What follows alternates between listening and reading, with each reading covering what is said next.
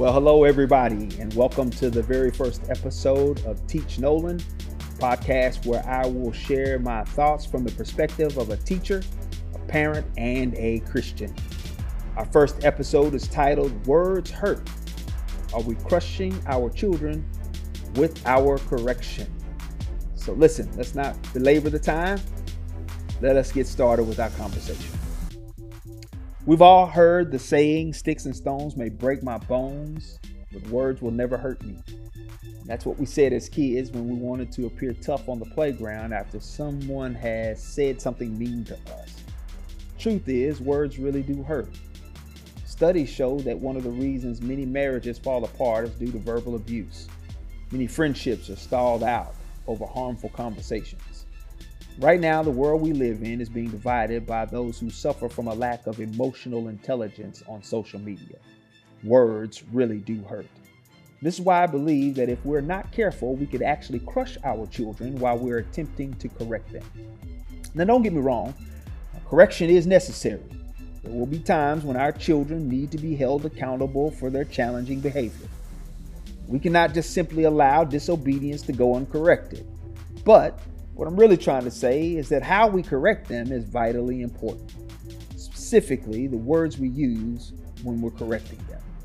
Studies show that just like physical trauma, children can also experience emotional trauma from negative words they hear about themselves.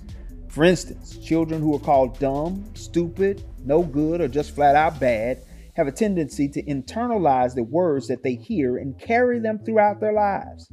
Now, I know that someone is saying, well, I was called everything but a child of God when I was growing up and I turned out all right.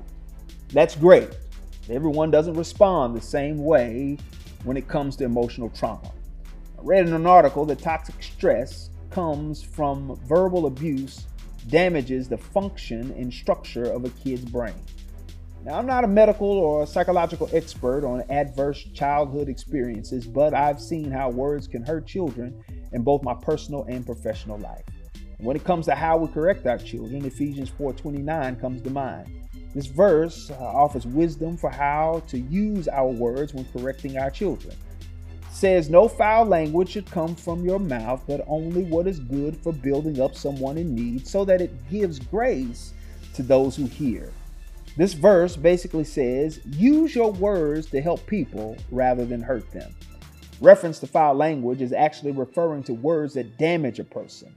These can be curse words or words that target the child more than the behavior. For instance, when we say things like, you will always be a bad kid, or you're going to be just like so and so. Instead, the verse calls us to use our words in a way that will build a person up rather than tear them down. So, here are a few practical ways to apply this. As a teacher, Choose to no longer use the phrase, you are a bad kid, or this kid is bad, when a student is acting out in the classroom. Instead, use words like, you seem to be upset, or are you okay?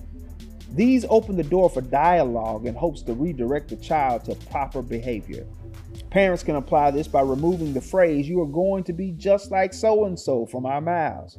Instead, try using uh, the mistakes made by the other person as a way to help the child determine how to make better choices.